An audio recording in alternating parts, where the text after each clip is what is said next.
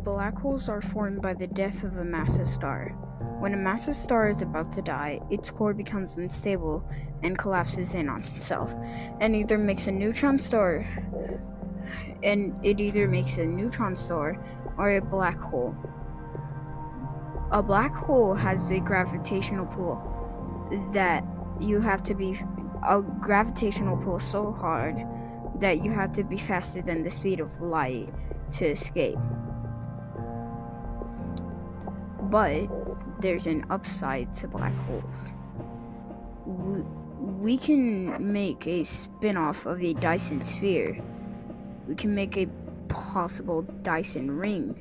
And if this ring, and if we can place this ring uh, safely around a black hole, it can collect energy from from a black hole and fuel our en- energy needs.